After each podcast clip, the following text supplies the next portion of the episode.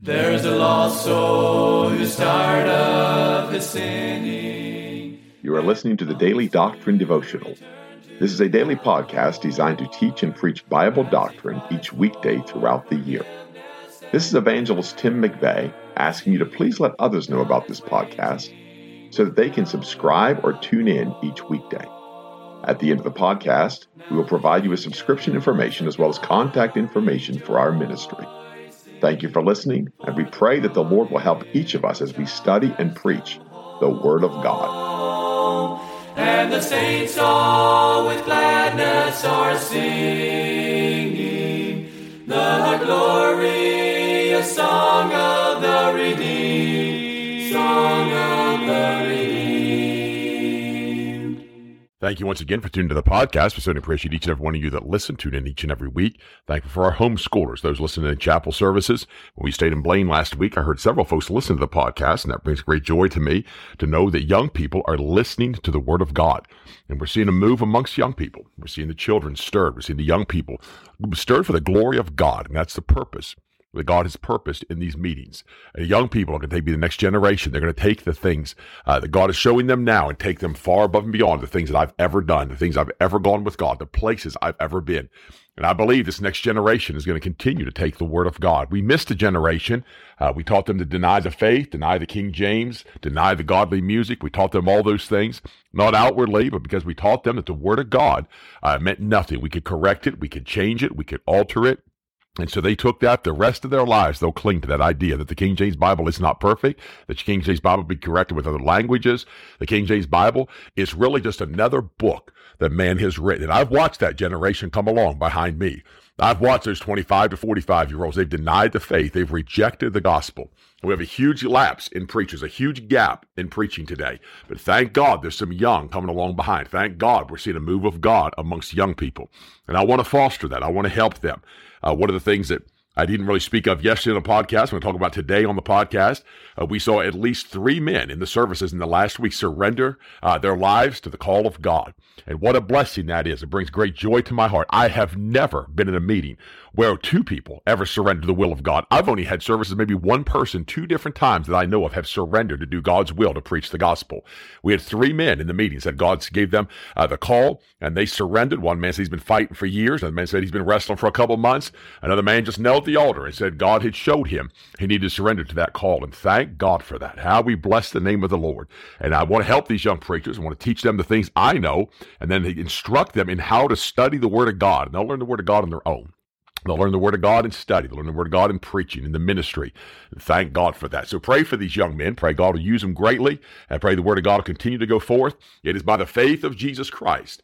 And therefore we see that by faith. All glory be to God. I'm glad that by the faith of Christ, these men can go and preach. Because through faith, they found grace with Christ. They found salvation through Jesus Christ and we bless his name. We're back in Matthew 16, and I said a couple comments about the King James Bible because of this passage. And the one thing I want to look at in verse 6, Jesus said to them, Take heed and beware of the leaven of the Pharisees and of the Sadducees. Bible correctors, Bible changers. Many of them ultra separated. Many of them, their separation is so good that you or I can't even obtain the separation that they have. But it's all outward, it's not inward. They've not separated themselves unto Christ. It's just an outward separation. And if a man has a stronger separation stand than I do, I rejoice in that as long as he's not trying to lay that stand upon me, as long as he's not trying to burden me with his separation stand. One thing I've learned without faith, you're not going to have any separation. It's just all going to be fake. It's all going to be phony. And that's what the Sadducees, the Pharisees, both are doing. Uh, they sneak in, they creep in, they give their ideals and their theologies and all their practices, and yet it's all a show of the flesh. Jesus, Jesus Christ has revealed that in earlier chapters in the book of Matthew. we see that they have created this religion. And then they're, they're going to bind this religion upon others. And that is most religions. And a man had told me recently we were contending over something uh, that he had brought to attention that he disagreed with me on. And that contention became fairly sharp. And I understand with pride cometh contention. But when you have the Bible, you know, you can contend over things without pride. And it takes two to tango. And therefore, one or both are filled with pride. And in a conversation, I said, well, we're just going to believe the word of God. He said, well, that's what every religion says. They're following the Bible. And so I began to look and I actually realized no, they do not say they're following the Bible. Fundamentalists say they're following the Bible. Most religions don't even claim to follow the Bible. They'll say we follow the doctrines of Martin Luther. We follow the doctrines of John Wesley. Uh, you know, we follow the doctrines of uh, the Pope. We follow the doctrines of the bishop. And uh, they don't even claim to believe the Bible. And so when I said to him, we're just going to believe the Bible, he took that as kind of a front, claiming that's what all do, but they do not all believe the Bible. And therefore, we see in fundamentalism, we see a generation that does not believe the Bible. That's the leaven. That leaven is leavened the whole month. I heard a preacher last year, and he made the statement. He said, uh, This Asbury revival down there in Kentucky, and one of the great failures of it is the generation of fundamentalists that were taught to deny the Word of God, taught that the, the music is all flexible, taught that the Greek corrects the English, and we're going to go back to a, a, language that God took the Word of God out of and put in English for us, and we're going to revert back to that language to show our intellectual stability and our genius and how smart we are.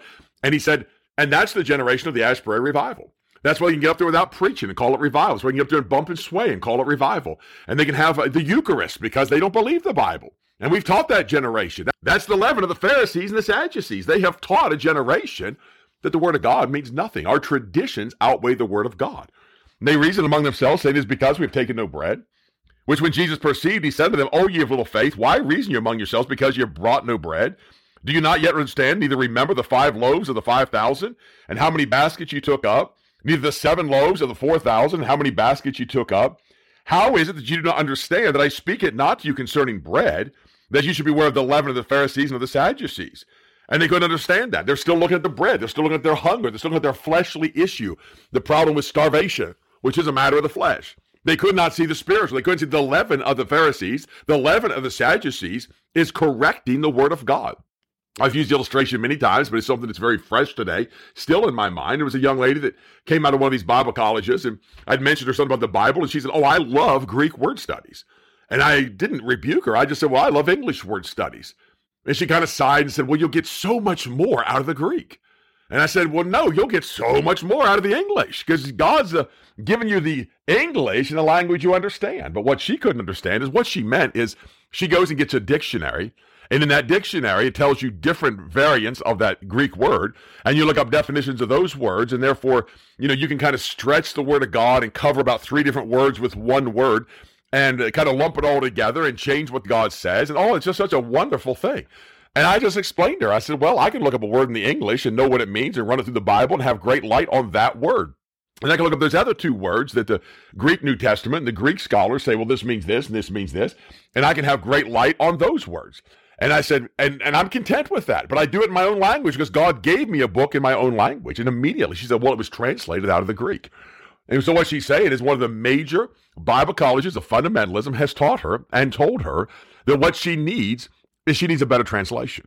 So she has to go back really to 1883 and F.H. Scrivener's Greek New Testament and study that, and that will give her light. Even the Scrivener himself said that he took it out of the King James.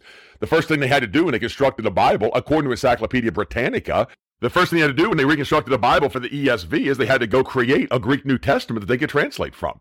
So they took the King James and they used scraps and they used pieces and they used Beza and they used Erasmus and they came up with a Greek New Testament that is commonly reported today that that is Textus Receptus. It was created in the 1880s by the committee of Westcott and Hort, yet every fundamentalist goes and grabs that version of the Greek New Testament, holds it up as the Word of God, and then compares all Scripture to that. And it's not, they deny it. They say, well, that's not what happened. But history tells you, the encyclopedia tells you, understanding scripture tells you. Westcott and Hort wrote about when they did that. Scrivener himself wrote when he did that. Why? Because they took the English Bible that they had, they made a Greek translation out of that book, and then diligently compared it with the ESV and came up with the ESV. And everything changed. And now we've had to raise a generation, the last 20 years, that's been looking at that, saying, well, you know what? Uh, this King James Bible is a good translation, but why don't we try this translation? And many of them become followers of Sproul and they become followers of MacArthur and they go out for new versions, become Calvinists. Or they go into this hyper dispensationalism. Why? Because they don't believe the Word of God. And that's the leaven. That's the leaven that's leavened the whole lump. That's the leaven that's destroyed us. And it's not that you can't learn Greek and learn Hebrew. It's not that you can't sit there and read a Greek New Testament, read a Hebrew New Testament. But the first time you say, no, this is not a good translation of the Bible, you have told young people and old people alike that you know more than God, and you have told them literally the Word of God means nothing to you. And therefore, they'll take that and they'll run. Why? Because they're carnal. At best, they're carnal. And so if you tell them they don't have to obey the Scriptures, they're not going to obey the Scriptures. And that's why hell is translated the grave. That's why hell is translated the abode of the dead. Go look in the NIV. It says the abode of the dead in Psalm 16:10. Go look in the New King James. It says the grave. And therefore, King James Bible preachers quote the NIV. They quote the New King James because they have been taught The leaven of the Pharisees and of the Sadducees. And it has leavened the whole, and the disciples couldn't see what their leaven was. They have traditions that outweigh the Word of God. They lay burdens on men outside of the Word of God. First thing they do, they send them off to college where they got to take two years of Greek. Why? They're going to lay a burden on them and they're going to tell them this burden is really going to show you. And yet they rarely teach them the Word of God. I had a man this just the other day made a statement. He said in the meeting last week there was more preaching and probably more edification than you would have got in a, a year of Bible courses.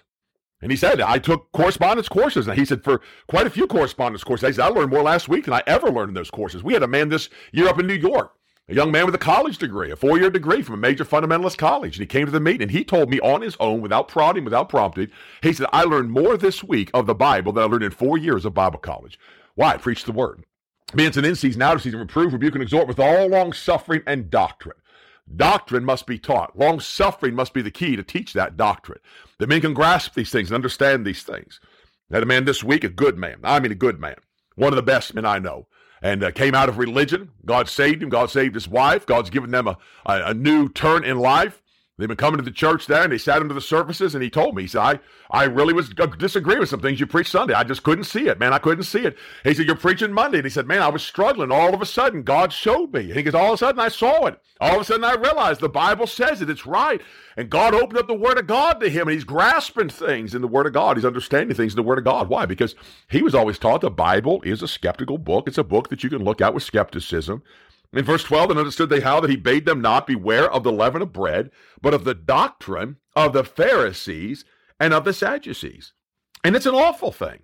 And yet, that's what's laid on men today. The doctrine, you must have a high education. And what's amazing to me is even in this last six weeks of preaching, we've been on the road preaching somewhere the last six straight weeks. We give God the glory for that. I preached over 60 messages, including the podcast, in the last six weeks. And I give God the praise, give God the glory for the strength He's given us and how we thank Him. And I've had people of low degree, people without high school education, people that have absolutely uh, no degree of any type from an institute of learning, folks that have terrible grammar, folks that have terrible upbringings, folks even raised in poverty, folks with few life skills. And one by one, I've watched as they've come and revealed things that God has shown them in the scriptures. I had a lady who's been sitting in our church for several years now, came up to me out of the blue and just said, Brother McVeigh, I want to tell you something God showed me in Scripture. She said, I was hesitant to tell you, but I just thought I'd tell you. I said, Dear sister, please tell me. Let me see, let me know that people are seeing things in Scripture. There's no greater joy it brings to my heart when somebody says, Brother McVeigh, I saw Jesus Christ in Psalms.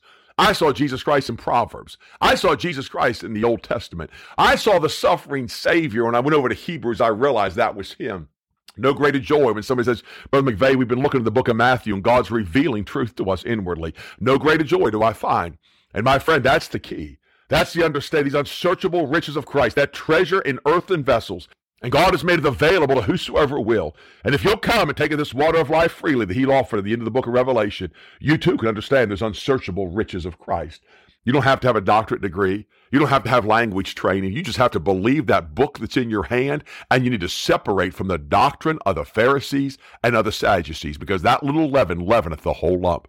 A lot of church has been completely leavened by that doctrine, but thank God there are some coming out. Have a great day. There's a lost soul who's tired of his sinning, and he longs to return to the Lord as he cries for forgiveness and mercy. God is waiting. You have been listening to the Daily Doctrine Podcast with evangelist Tim McVeigh. For correspondence, please contact us through our website andsomeevangelists.com and use the contact form to connect with us. You may also subscribe to the podcast through our website or search for Daily Doctrine Evangelist Tim McVeigh on iTunes, Google Podcasts, Spotify, Audible, or Amazon.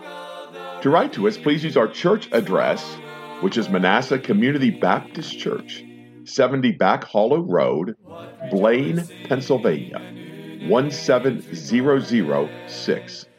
Thank you for listening, and we pray that the Lord will help each of us as we study and preach the Word of God. Don't forget to subscribe and tune in tomorrow. And remember to look up, for your redemption draweth nigh. There only was strife. Now the angels of God